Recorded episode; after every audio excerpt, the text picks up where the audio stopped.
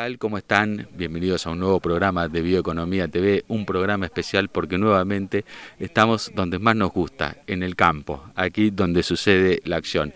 Más precisamente estamos en Mendoza, en la finca Alto Agrelo de Bodega Argento, la finca de agricultura orgánica más grande del país y una de las más grandes del mundo, y con motivo de la celebración del Día de la Agricultura Orgánica, Bodega Argento ha decidido abrir las puertas para mostrarnos a un grupo de periodistas cómo se trabaja con la agricultura orgánica de precisión para lograr altas productividades y vinos de excelente calidad. Yo les propongo ir rápidamente a la presentación del programa y a nuestro regreso hablamos con el enólogo Juan Pablo Murgia que nos va a contar cómo es el trabajo día a día aquí y qué características tiene esta finca. Sustentabilidad es mucho más que pensar en el futuro. Es producir hoy la tecnología que recorre nuestros caminos. Es ofrecer nuevas energías al transporte, logrando un impacto positivo en las comunidades de las que formamos parte. Es tener un fuerte compromiso con lo que hacemos y hacerlo cada vez mejor. En Ibeco creemos que sustentabilidad es mucho más que pensar los caminos del futuro.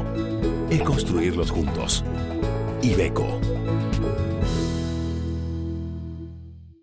Para New Holland, estar en todo momento significa estar siempre, escuchándote, acompañándote. Significa producir en el mismo suelo todos los días y ofrecerte los productos y soluciones que necesitas para que lo sigas haciendo. Significa compartir momentos, esos que solo se comparten en nuestro campo, disfrutándolo, caminándolo juntos, viviéndolo juntos.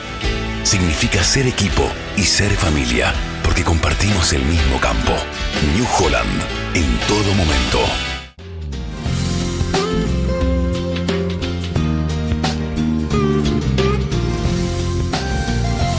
Bueno, Juanpi, primero agradecerte por recibir a Bioeconomía TV. Eh, estamos celebrando el mes, la semana, el día de la agricultura orgánica y acá tenemos este, la finca eh, orgánica productora de de bits más grandes del país. Bueno, ¿qué significa esto para, para Bodega Argento? Bueno, eh, para nosotros una finca muy importante, este, de alguna forma todo comenzó acá. Eh, estamos en el Alto Agrelo eh, y este, es un viñedo muy importante, son 230 hectáreas manejadas bajo esta filosofía que, es certificada orgánica, este, pero al final bueno, tiene que ver con, con un manejo este, en equilibrio con todo el sistema agroecológico que significa este, una finca, ¿no? Eh, y bueno, de alguna forma eh, es nuestra filosofía eh, y, estamos convencidos de que esta forma, de alguna forma, este, empujamos y resaltamos las características de la variedad y las características del lugar. Poco comentabas, nos hicieron una durante la presentación que nos hicieron este, todo como era el manejo, que bueno, que los productos orgánicos, en general una finca orgánica, vos tenés ciertas restricciones al uso de determinados este, em, determinados productos, pero que ustedes fueron mucho más allá y están con este, estudiando una serie de este, manejos a campo y todo. ¿Puedes describirnos un poquito cuál es el qué es este trabajo? Sí, básicamente para certificar orgánico este, uno tiene que regirse por el manual que, dicta este, la certificación, que de alguna forma eh, determina que no se pueden usar productos químicos de síntesis. Em, se puede usar azufre, se puede usar cobre con ciertos límites. Eh, y, bueno, y algunos productos aprobados por el código certificados orgánicos. Pero al final este, lo que nosotros queremos buscar es eh, obviamente eh, certificamos eh, esa, metodología, pero es un poco más profunda la búsqueda. lo que nosotros hacemos es tratar de entender con profundidad los diferentes agentes que, intervienen y este, que coexisten con la vid como eje central. ¿no? Al final hacemos viticultura y hacemos vinos, pero bueno, hay un montón de agentes alrededor ¿no? que tiene que ver con, la flora, con las malezas, eh, con la microfauna, con los insectos, con las plagas, con el suelo, que al final es una matriz viva el suelo, digamos, no son solo este, materia orgánica y, minerales o estructuras, sino que hay un pool de microorganismos que está vivo, que nos ayudan a procesar la materia orgánica, nos ayuda a tener un sistema radicular más sano, y todo eso empuja y mejora este, bueno, la vid mejora la uva, nos da mejor característica, nos da, este, al final nos da una, una uva con, más sanidad, con, más profundidad, con, mejores aromas y sabores, al, menos eso es lo que nosotros este, creemos este, como filosofía de trabajo, lo hemos validado y bueno, ese es el camino y por supuesto que hay toda una serie de estudios, estudios científicos que estamos llevando a cabo, de estudios de insectos, de estudios de, plantas, tanto las nativas como algunas exóticas que hemos incorporado al viñedo. Trabajamos asociados con entidades, este, digamos, eh, públicas como la Facultad de Ciencias Agrarias, como el INTA, y también nos asesoramos con empresas privadas en medición este, de precisión de este, humedad, de, digamos, de estaciones meteorológicas, registramos, digitalizamos esa información, o sea, es un viñedo que no solo tiene una filosofía natural, sino que tiene una gran carga este, técnica.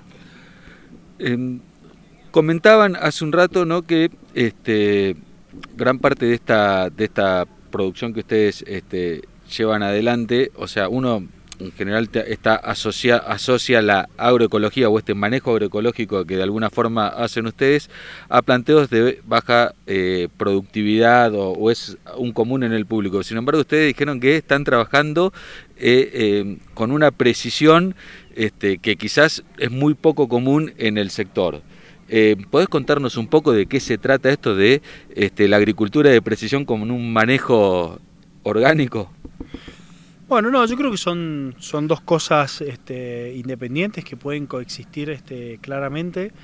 Por un lado está la filosofía, lo que acabamos de hablar, este, el tipo de manejo que nosotros queremos, que llevamos a cabo en, los seis viñedos que tenemos en Argentina. Em, pero por otro lado, eh, en todos los viñedos aplicamos em, digamos, un concepto de viticultura de precisión, trabajamos el concepto de microterroir, este, este viñedo que tenemos en nuestras espaldas es un viñedo que tiene 230 hectáreas, pero está dividido en 75 bloques. Cada bloque responde a una textura de suelo, tiene un manejo específico, eh, tiene una selección de portinjerto, este, tiene una operación de riego independiente, porque no todas las, texturas necesitan la, este, el mismo régimen este, de riego. Eh, entonces, bueno, obtenemos un montón de vinos diferentes, de, de, diferentes estilos y diseños y características en un mismo viñedo, ¿no? Eh, de alguna forma eso es viticultura de precisión que, coexiste este, tranquilamente con nuestra filosofía orgánica, ¿no? Así que, bueno, creo que la combinación es lo que de alguna forma explica eh, el perfil de los vinos que estamos haciendo.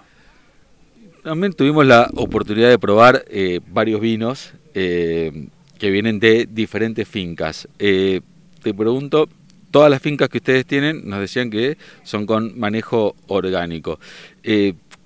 ¿Cómo es el manejo en una finca, quizás que estamos este, aquí en Agrelo, con otra finca que tienen en Chubut? ¿Cómo, cómo cambian? ¿Es el mismo manejo? ¿Es totalmente diferente?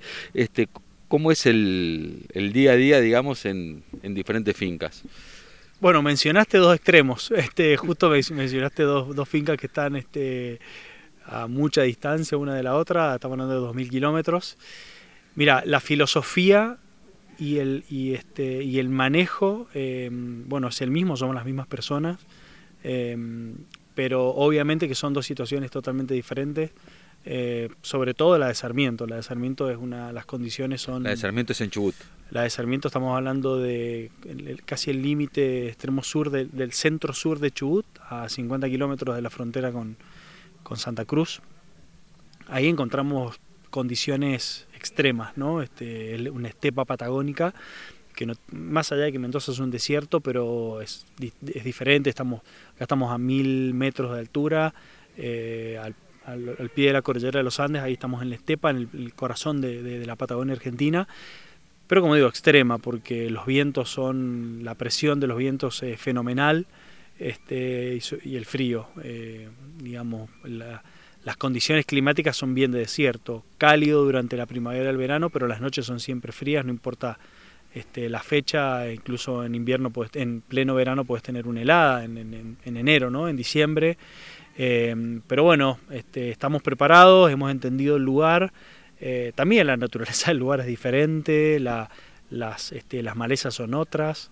Eh, la, la microfauna que solemos hablar, tal vez acá en Mendoza, allá también está, pero también está la fauna, porque también hay una, es muy agreste, es un, lugar virgen y, bueno, nos encontramos con liebres, con zorros, con pumas, guanacos, digamos, te encontrás con otra naturaleza eh, y además hemos tenido que entender los ciclos, este, la vid brota después, pero después se compensa con la cantidad de intensidad lumínica que hay, o sea, hemos tenido que entender un lugar nuevo, así que son, digamos, aplicamos la misma filosofía, somos las mismas personas, el mismo know-how, pero interpretando dos lugares diferentes. Esto vos que mencionás de, la interpretación, ¿no? Eh, hace un rato, bueno, está también la persona responsable a campo eh, conversando y este hablaba que vos estás como muy metido en el día a día de lo que pasa eh, acá en el campo. En esto de la agricultura orgánica, de entender los ecosistemas, de lograr la productividad necesaria para este poder que el proyecto, además de la sustentabilidad ambiental, tenga la sustentabilidad económica. Eh, debe ser todo un desafío, me imagino, ¿no? ¿Cómo se trabaja en conjunto el, equipo, digamos, de, proceso de vinificación con el equipo de campo? Bueno, en la vitivinicultura de hoy, eh, sobre todo si queremos hacer vinos como los que estamos haciendo, vinos con, mucha identidad de lugar, con mucho carácter de las variedades de las que provienen y de los lugares de los que provienen, eh, no pueden estar disociados nunca. Este, hoy la, la, la vitivinicultura moderna y los vinos modernos este, se hacen se hacen casi como una sola unidad, digamos, este, viticultura y enología hoy no se pueden separar porque este, los técnicos que estamos más enfocados en hacer vino, los vinos nacen acá, en, sobre todo este tipo de vinos, los vinos eh, que, que, digamos, de precisión, que te hablan mucho de los lugares, nacen en el viñedo y uno en la bodega al final termina interpretando los lugares aplicando obviamente este, técnicas de vinificación de precisión, pero este, bueno, nada, yo siempre lo digo, los, los vinos, los grandes vinos este, del mundo nacen en la finca y eso nosotros lo entendemos bien y trabajamos como, como una sola unidad, digamos, integrada. Juanpi, eh, me meto un poquito en el mercado. Eh, los vinos argento eh, los vemos habitualmente en las cadenas de, de supermercado, en este, los negocios específicos de, venta de vinos. Eh, ¿Qué vinos vemos ahí de la bodega de ustedes? ¿Qué vinos van al mercado externo? ¿Cuál es el porcentaje? ¿Cómo está repartido aproximadamente? El portfolio este, integral de Avinea, en este caso estamos hablando de Argento, que este, es una de nuestras marcas de mayor este, distribución, eh, se vende en 50 países, pero es el mismo portfolio que tenemos en todos lados. Obviamente que hay mercados que, o importadores o clientes que tienen más afinidad por una u otra marca, pero eh, nuestro portfolio es el mismo para tanto para Argentina como para el resto del mundo. Y para nosotros Argentina como mercado es un mercado que nosotros consideramos A, este, de los más importantes y este, para nosotros hoy es, es un gran mercado, este representa cerca del 40% del volumen de venta de la compañía, lo cual bueno, a nosotros nos, nos pone muy orgullosos porque nos gusta ser este, sólidos y estar con una gran presencia en nuestra casa y bueno, obviamente después salir al mundo, pero, pero el mercado argentino para nosotros es muy importante. Eh, una de las cosas que pudimos apreciar a lo largo de, de, la recorrida fue que hacen mucho foco en la sustentabilidad social, ambiental, este, el cambio climático es uno de los principales desafíos. Bueno, ¿cómo, ¿cómo se puede planificar a futuro sabiendo que quizás puede haber ciertos cambios en el clima, no sé, este, me imagino, este, hoy están haciendo vino en Chubut que quizás hace 20 años era impensado, eh, ¿se puede programar algo con eso, o sea, adaptarse o este, hay que ir viendo y bueno, vemos día a día cómo, cómo nos acomodamos? Bueno, es difícil, eh, obviamente que el cambio climático lo estamos viendo, pero mm, bueno, creo que lo, que tratamos de hacer es mejorar las condiciones este, en pos de, intervenir cada eh, digamos, inferir cada vez menos este, y, no seguir aportando a este cambio climático. obviamente que dentro de nuestro plan de sustentabilidad este, está las mediciones y el ahorro energético las mediciones del consumo de agua y el ahorro del consumo de agua, la tecnificación, este viñedo que, tenemos acá este, está todo tecnificado en río por goteo, eh, pero no solo regamos por goteo, sino que también medimos las necesidades hídricas de la planta, este, censando los suelos, este, midiendo el estado hídrico de las plantas con cámara de presión eh, tratando de optimizar al máximo y bueno, creo que en general la agricultura este, va hacia, hacia eso, el recurso es cada vez más escaso y bueno, tenemos que adaptarnos, eh, tenemos que adaptarnos, pero principalmente tenemos que cuidarlo porque es el único planeta que tenemos. Eh, las generaciones que vienen este, tienen el mismo derecho que, que, tuvimos nosotros de tener un planeta este, vivible y cultivable y bueno, tenemos que dejarles al menos un planeta igual que el que recibimos. Totalmente de acuerdo, Juanpi. Muchísimas gracias este, por estos minutos y por todo el enorme pantallazo que nos ha dado de la industria del vino y lo que tiene que ver con la producción orgánica. Un placer, gracias. Llegamos al final de este programa especial de Bioeconomía TV. Como siempre, los invitamos a suscribirse a nuestro canal en YouTube, a nuestro canal también eh, de podcast en SoundCloud, en Spotify, o seguirnos a través de nuestras redes sociales y también visitar nuestro portal bioeconomía.info donde van a poder mantenerse actualizados de todo lo que está pasando en el mundo de la bioeconomía. Como siempre, los espero la semana que viene con un nuevo programa de Bioeconomía TV.